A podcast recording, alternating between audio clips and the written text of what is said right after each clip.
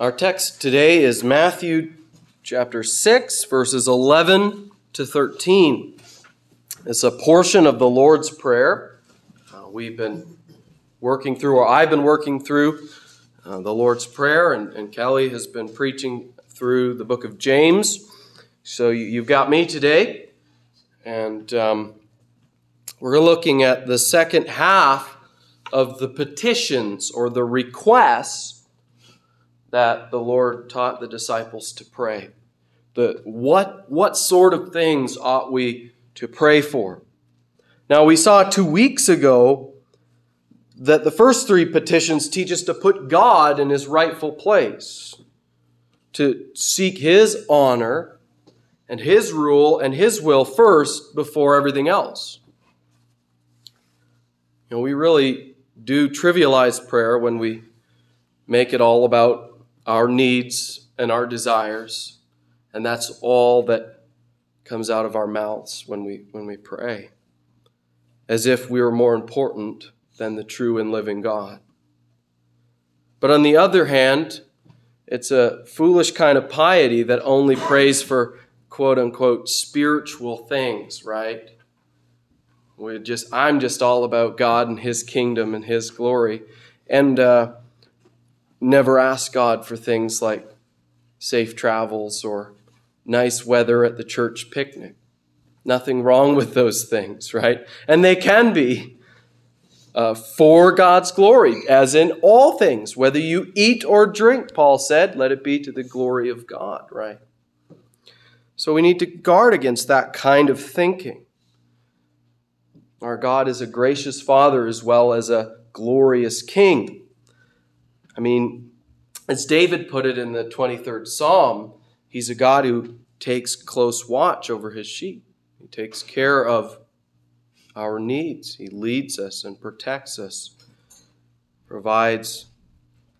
He even prepares banquets for his people in the midst of enemies.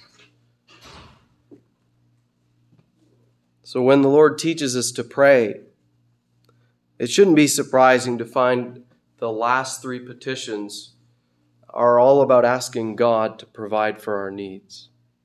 We do this under the umbrella of His glory, indeed, that's true, for the honor of His name, that He would care for and provide for the good of His people.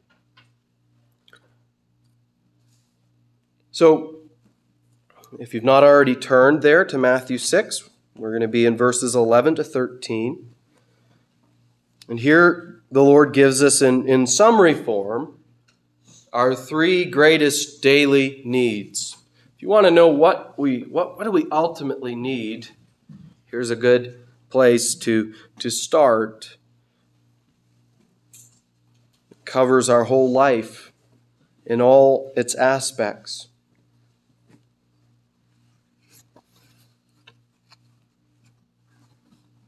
Christ's summary of what you and I need is these three things daily necessities for our bodies, forgiveness from our sins, and protection and deliverance from sin. And there's a lot under each of these, these headings.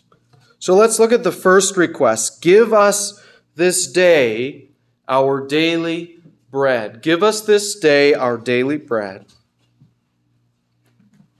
In this first request, we're taught to ask God to give us what we need to live.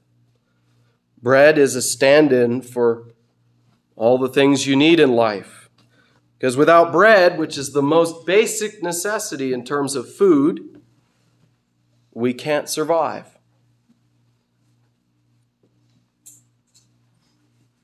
This is saying bread is life. That's what Jesus is getting at here. Those things that we cannot live without. Food to eat was very much on the minds of Jesus' disciples. There's one passage in Scripture, I didn't look it up, where they're, they're wondering, and we, we don't have any bread to eat, right?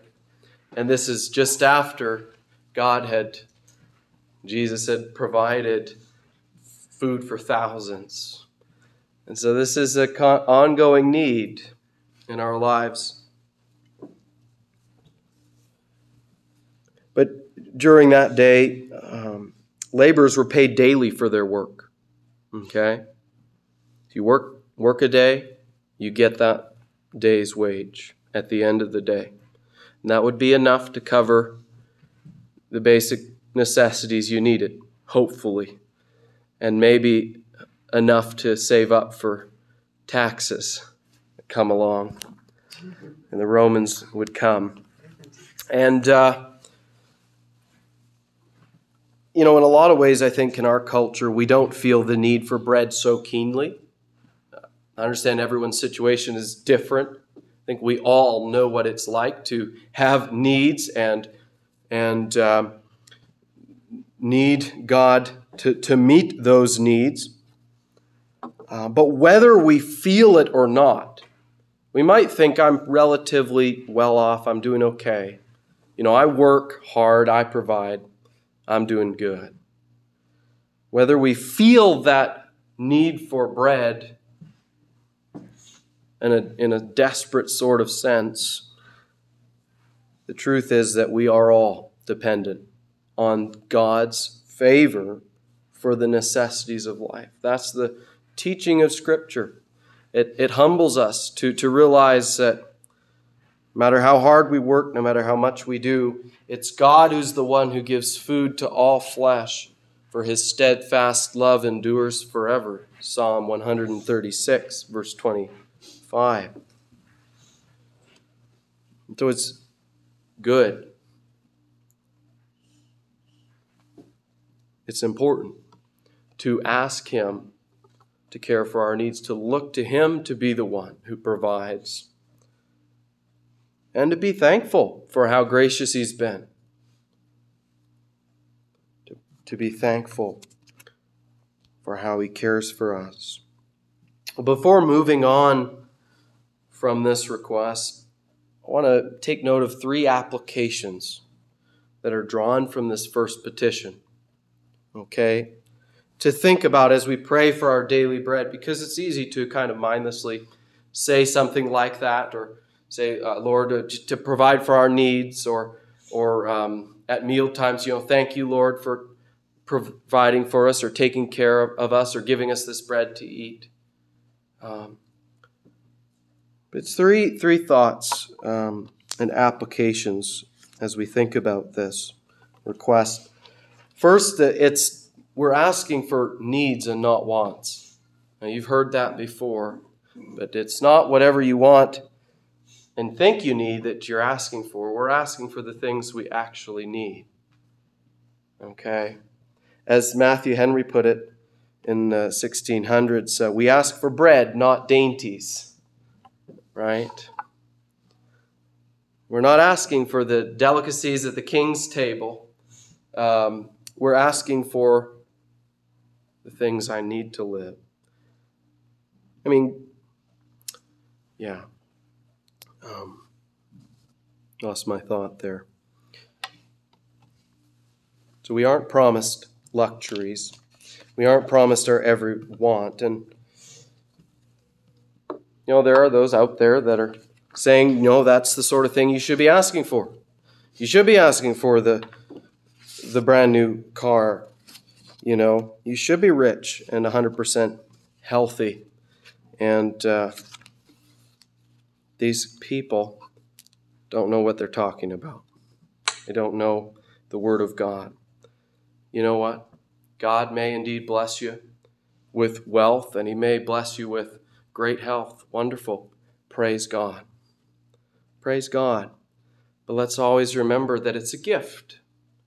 It's a blessing, even if you worked hard for it. So let's use what God gives to honor Him. Let's use it to honor Him and look to Him to provide the things that we need. And not get so uh, proud that we think I don't really need God which is one of the dangers of many possessions. The scriptures warn of. But I have good news. I don't want to make this a big downer because I realize there are things we want and we ask. There's nothing prohibiting us asking, I want something. To have the heart and the attitude that's willing to say, Lord, what you think I need is better than the things I think that I need. And regardless of how many figures we have in our bank accounts, God invites you and I to ask Him for whatever you need for today. Okay? This prayer is a command. Do this. Pray in this way for these things. And so God expects His people to be coming to Him with our needs and to be expecting that He's going to indeed take care of us. Whether that's um, bread to eat or clothes to wear, or whether what you need and desire is a godly spouse, or peace with your neighbors, or health for livestock, or your own body, all these things we should pray for. And we should trust that God is indeed a gracious Father who's able to provide for our needs. Ask, and it will be given to you, Jesus said in the very next chapter, Matthew 7. If you ask Him, He will take care of those things that we truly need. If we serve Him with what we have, we're not going to lack those things that we truly need.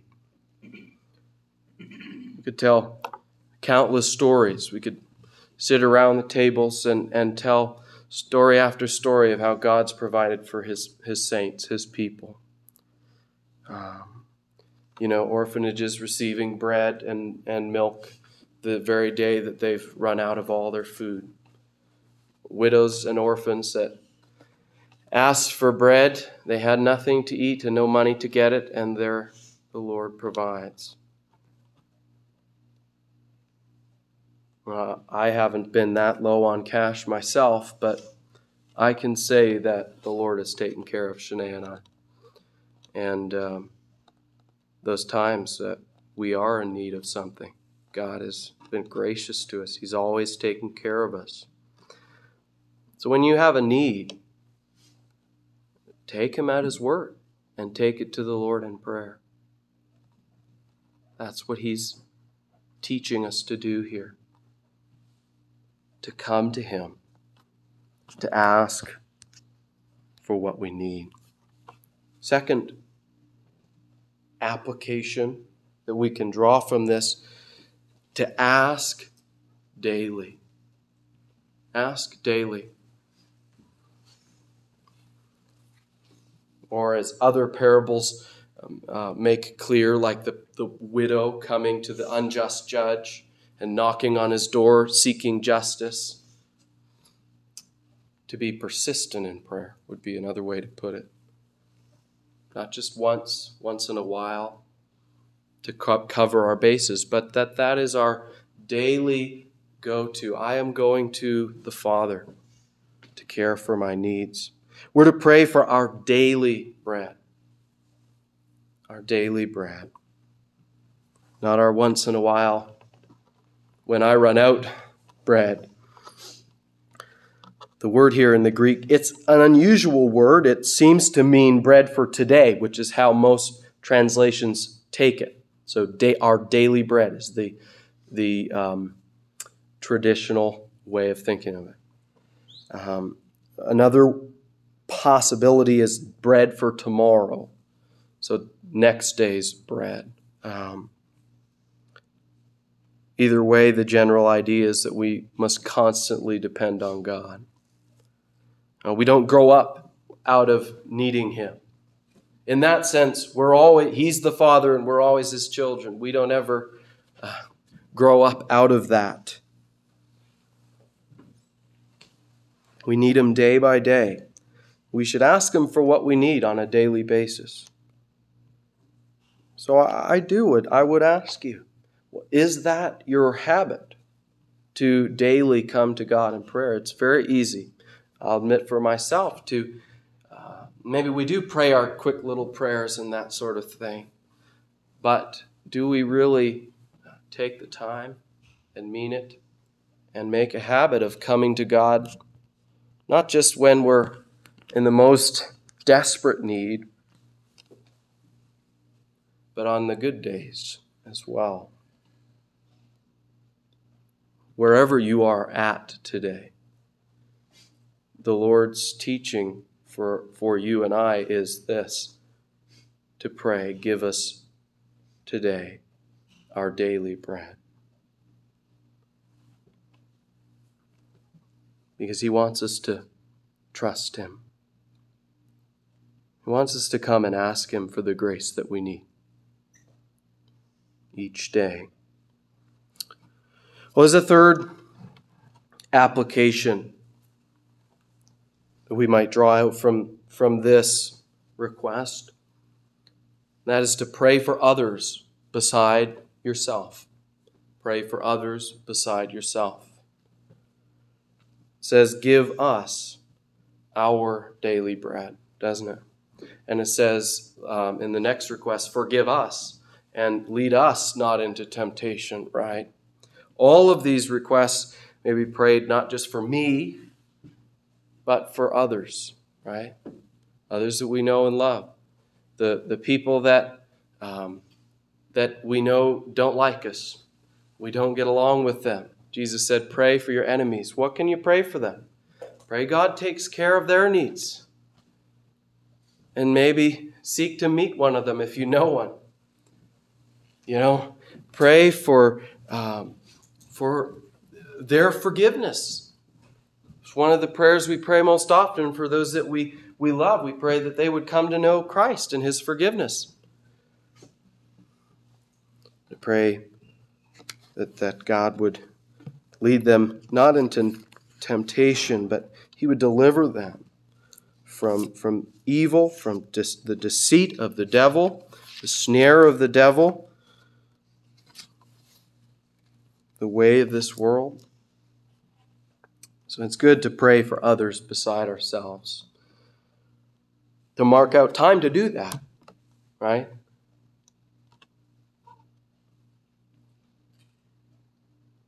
I find that it is important to, to mark out those times as well because what does often happen is our needs and our uh, troubles kind of come up and they cloud that out, right? They'll take our time in prayer.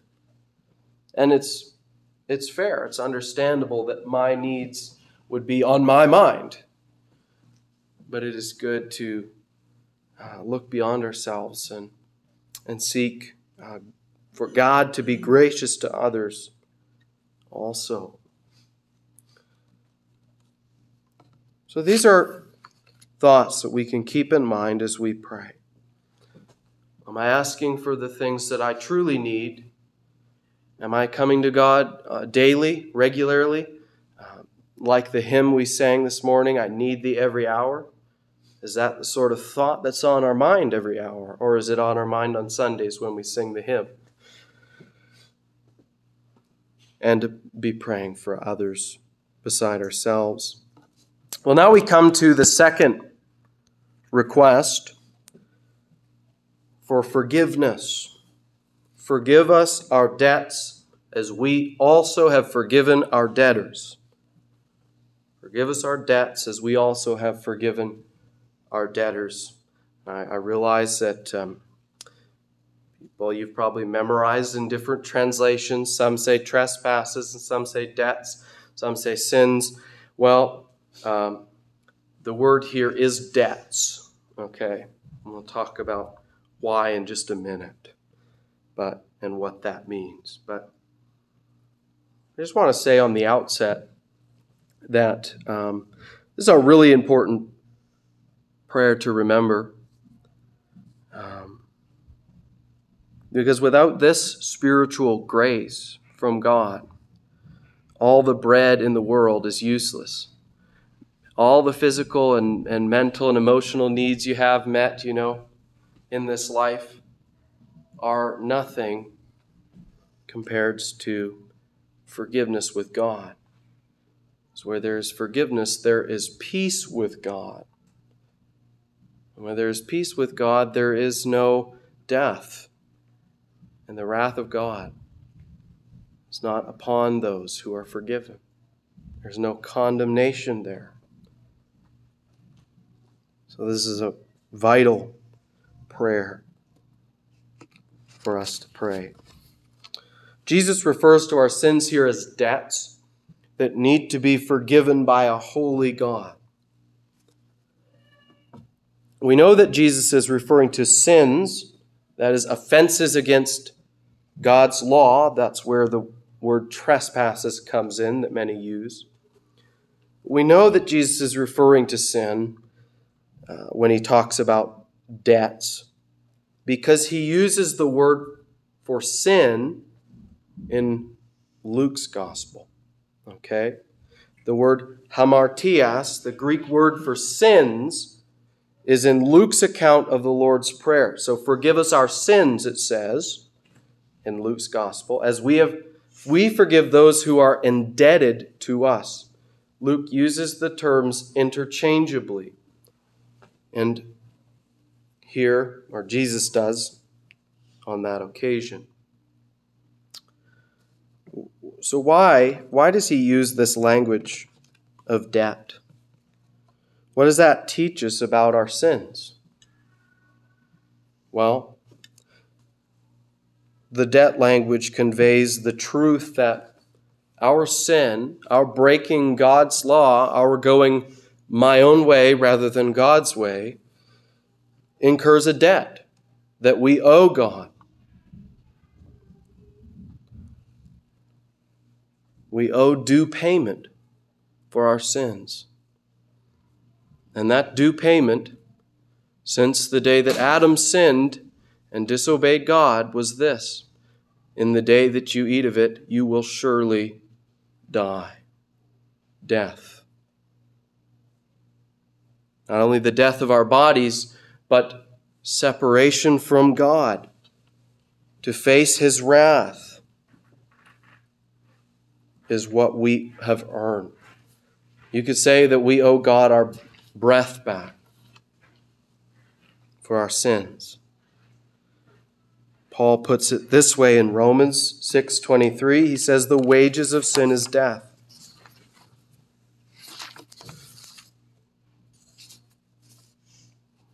That's an awful big debt to owe. And an awful payment to have to make, to suffer in hell, because we've chosen to rebel against God and His ways and need forgiveness. And the only solution to our biggest problem comes in the next part of Romans 6:23, but the gift of God, which is not something that can be earned. The gift of God is eternal life through Christ Jesus our Lord. That's the answer. That's the hope that God gives, that God provides for those who believe in Jesus Christ the one hope for the sinner. And so uh, we need forgiveness. We need that debt to be not counted against us. Sweeping it under the rug, acting as if, you know, it's not really there, isn't going to help us. We need the cleansing of Jesus Christ who was a, a once for all sacrifice to pay the debt that we owe to God. There's no other way. And that crushing weight of the debt that you and I owe is impossible. It's impossible for you to pay. So, what do we do? Well, the Philippian jailer asked the Lord Jesus, or asked the Apostle Paul, and the Apostle Paul said, Believe in the Lord Jesus Christ, and you will be saved. Trust what he has done. Trust in his person and what he did on that cross. And he explained afterwards uh, what Jesus did that he would believe in. And there's salvation. To believe in Jesus means that we have to agree with God about our sin. That's what confession and repentance is. We're saying, I am guilty. It's to name our sins as sin, not to give them a, a free pass or to try to, you know, uh, get around God's, God's law and say, well, that's not really sin. We do that with, we excuse. I know it's to say, yes, I am 100% guilty. To trust in Christ that, that He canceled. Paul wrote in the letter to the Colossians the debt, the record of debt that stood against us at the cross, so that it was paid in full and he has trampled the powers of darkness. And if that is your hope and your prayer, then praise God, you're forgiven. That's our only hope. And in following Christ, I would, and I would invite you, if that's not something you've done or you're not sure, please come talk to myself after, as I would be happy to talk with you further about the gospel, what it is to, uh, to know this forgiveness. That's offered freely in Christ. And in following Christ, our daily prayer should be Lord, forgive us. Don't hold this debt against us. And when we, as disciples of Jesus, pray, Forgive us, we're trusting in His blood that it is indeed sufficient to cleanse us from our every sin. For though justified, though declared righteous completely by faith in Christ, that work is done, it's finished. We're not free of all sin in this life. And the Lord teaches us to come to Him humbly and, and to receive that gift of, of forgiveness, of, of a clean conscience before God. The Apostle John put it this way to the believers that he was writing to in 1 John chapter 1 verse 8 he warns if we say we have no sin speaking to Christians we deceive ourselves, and the truth is not in us. We deceive ourselves when we say, I'm sinless. I don't really need to repent. I don't need to confess my sins as a Christian. No, you do. Not to save ourselves as though it's some sort of work we add on to the work of Jesus, but because if we're saying, I'm already perfect in this life, we are saying something that God does not say. And the truth is not in us. We continue to need the work of Christ, who is an advocate on our behalf. And that's what the Apostle Paul goes on to say in 1 John 2, verse 2. It's a verse to, to memorize. If we do sin, we have an advocate, a, a legal counsel with the Father, Jesus Christ the righteous, who is able to say, Yes, I paid for that, that man or that woman's sin in full. And that's your hope. Not that you can say, I'm a perfectly holy, just, and righteous man today in and of myself. Your hope is Jesus paid that. And I can come to God when I fall. And when I fall horribly, and trust in the work of Jesus. Until glory, we are confessing people, asking God, as Christ taught us, to forgive our sins. And we are also a forgiving people. There's an important clarification here when we look at the request Forgive us our sins as we have forgiven our debtors, or as we have forgiven those who sinned against us. I want to be clear.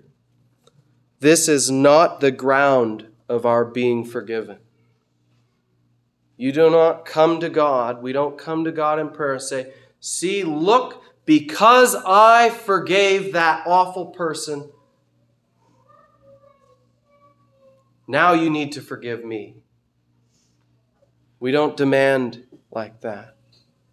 We don't have the right to do that. It's not as if Jesus is saying, you know what, if you forgive, then, then I'll forgive you. I'll give you a free pass if you're nice to other people. That's not how it works. It's a deceiving thought that we like to, to think. So, what is Jesus teaching us then? Jesus is teaching us to view forgiving others as the evidence, one of the chief marks of God's grace at work in you. Okay? So if you can come to God, you're saying, I'm confessing my sin, and you're coming without any forgiveness in your heart for other people who have wronged you, you don't understand the grace and forgiveness that you need. Or giving evidence that we have not had a heart transformed by the love of God. Because those who know what a great debt of sin we owe to God. You who know that Christ paid that price. He suffered the wrath of God for your sins. If we truly believe that, we're not going to be the people who turn around and say to somebody who hurts our feelings,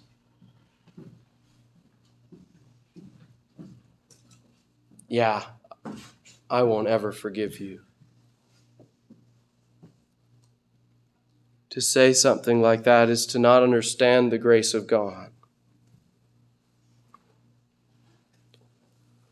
There's a parable to that effect that Jesus gave about an unforgiving servant in, in Matthew 18, verses 23 to 35.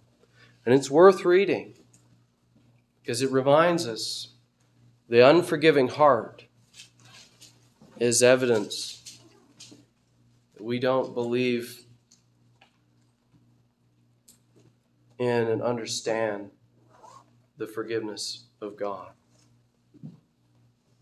So it is a great, great warning in that sense for us as we pray to check our hearts for forgiveness. Not, not as a as though, and here's the thing if you recognize and come before God and say, I, I have not been forgiving, what do you do? Confess that and ask God for the grace. And if you have the, the by the grace of God, the um, sight to see that unforgiveness and to seek help, there's forgiveness, right? Even for that.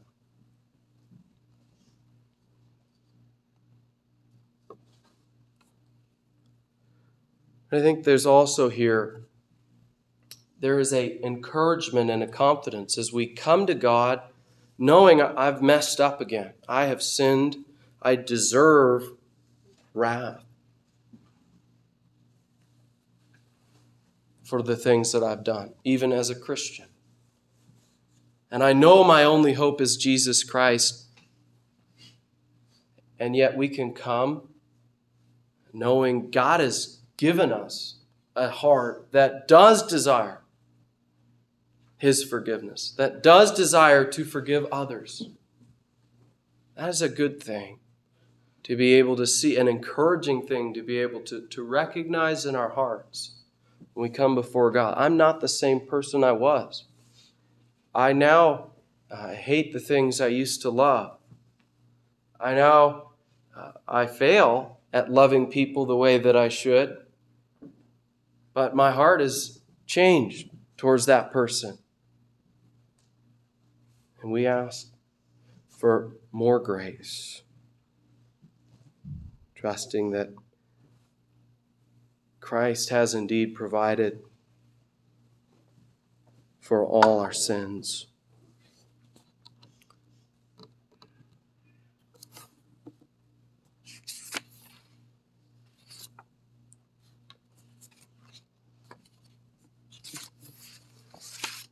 The third request, I'll try to go quickly here.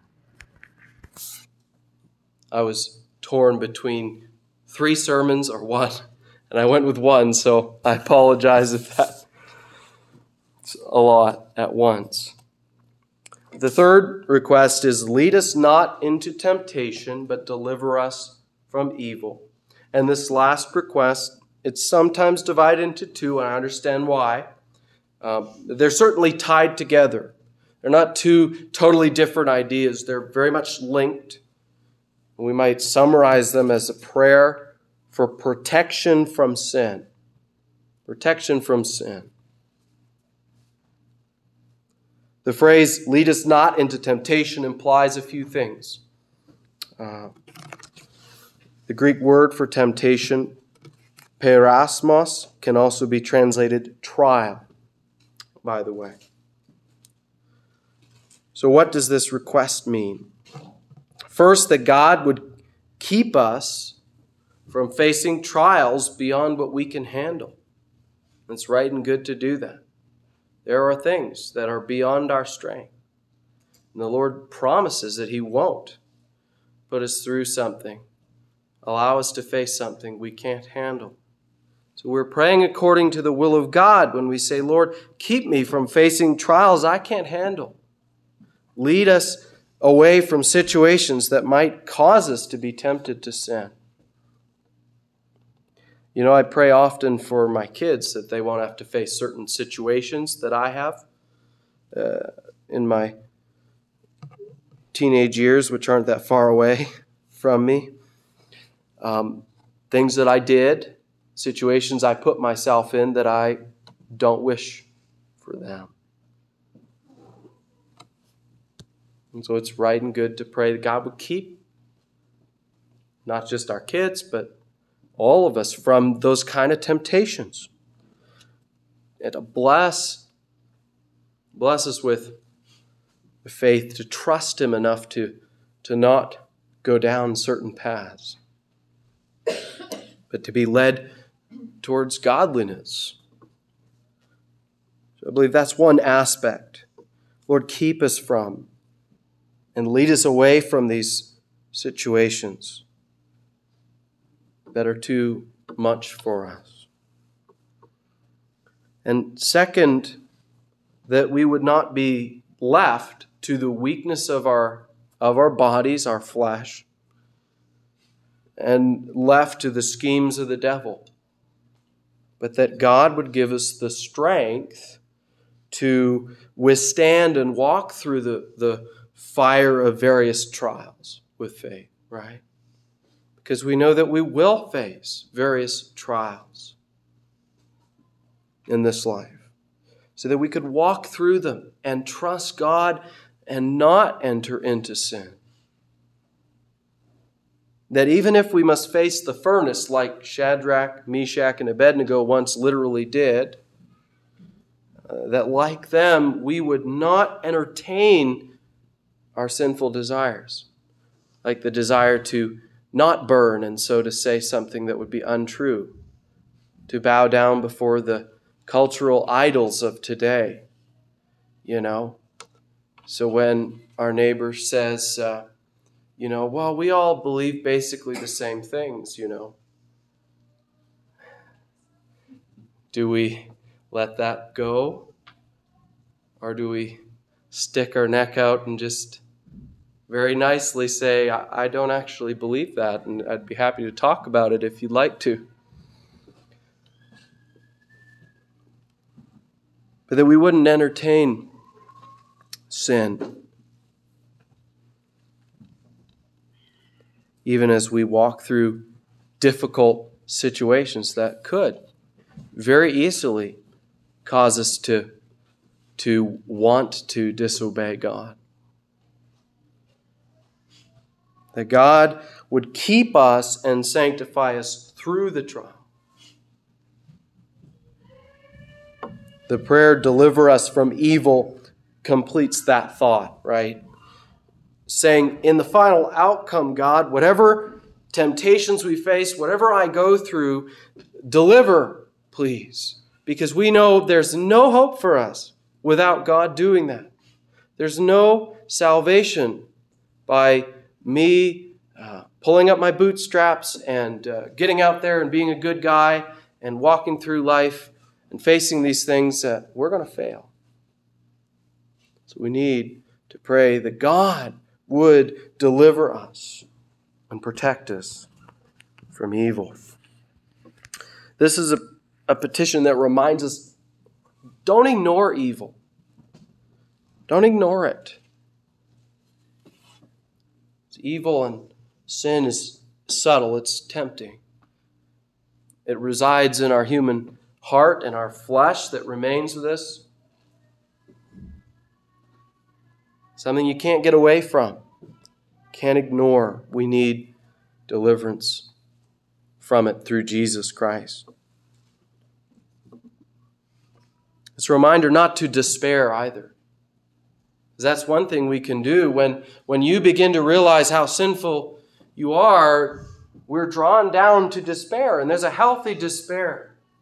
Because until we come to the end of ourselves, where do we look? We still look to ourselves. But there are many, and I was there for many years in, in my life, of Despair is all that you know. All that you know. Because you cannot save yourself. You cannot break free from that sin that, that holds you so tightly. And this is a prayer that's not a prayer of despair, it's a prayer of deliver me. Lord, have mercy on me. Save me. It's a prayer of faith that God can. Christ is enough to deliver me from whatever this trial or temptation is.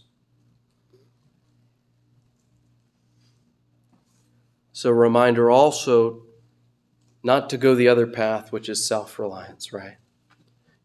To truly pray, deliver, deliver, Lord is to look to Christ, not to me. Okay?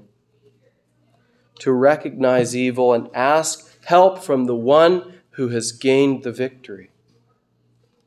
His name is Jesus Christ. He's our only hope. Do you know why?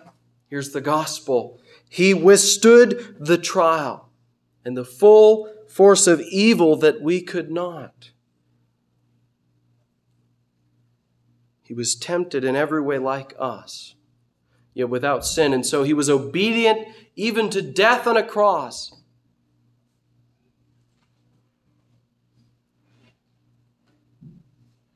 Out of love for his people, he suffered and he was strong. Though he was tempted, he did not enter into temptation, didn't entertain sin.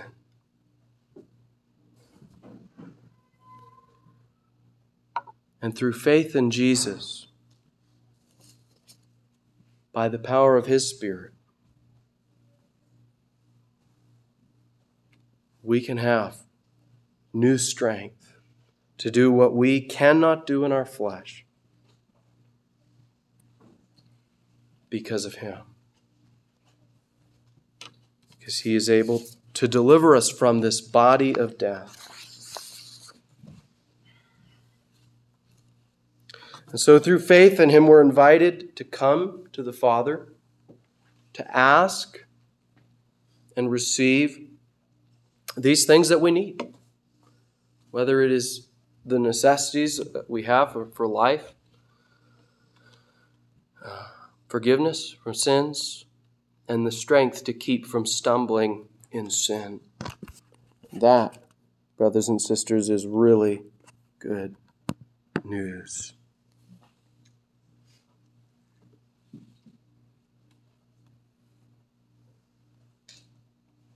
So let's go to Him.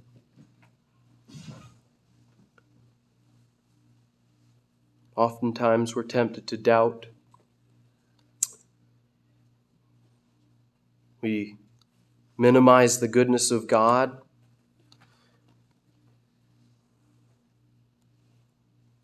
He said in Matthew 7, verse 11, If you, though you are evil, know how to give good gifts to your children, how much more will your Father in heaven give good gifts to those who ask him?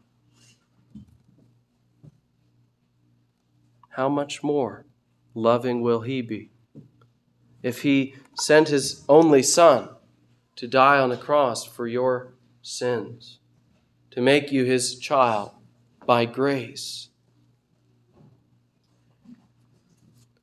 So let's remember his heart, his goodness towards those who believe in his Son. And, the, and that really is the question.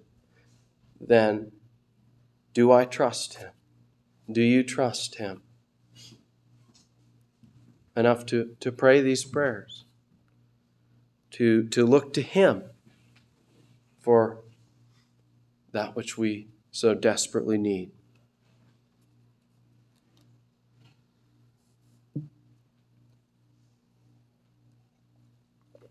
I want to close by reading the hope the writer of Hebrews spoke about in Hebrews chapter 4 verses 14 through 16. Let's take a moment and, and turn there.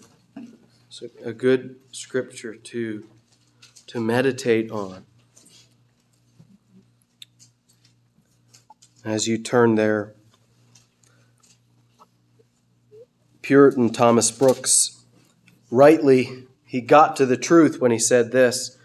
He said, Christ went more willingly to the cross than we do to the throne of grace we tend to want to figure it all out ourselves. We're not very willing to go to the throne of grace, but the gospel encourages us to go to God, to seek from Him that which we cannot gain ourselves. Hebrews chapter 4, verses 14 through 16. Therefore, since we have a great high priest who has passed through the heavens, Jesus, the Son of God, let us hold fast to our confession. Verse 15. For we do not have a high priest who is incapable of sympathizing with our weaknesses, but one who has been tempted in every way, just as we are, yet without sin. Therefore, because of him, let us confidently approach the throne of grace to receive mercy and find grace in our time of need. If your faith is in Jesus,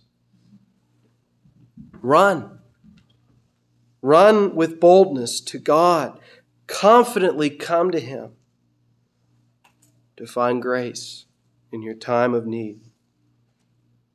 Let us bring our every need before Him and put all our trust on Him, on Him alone.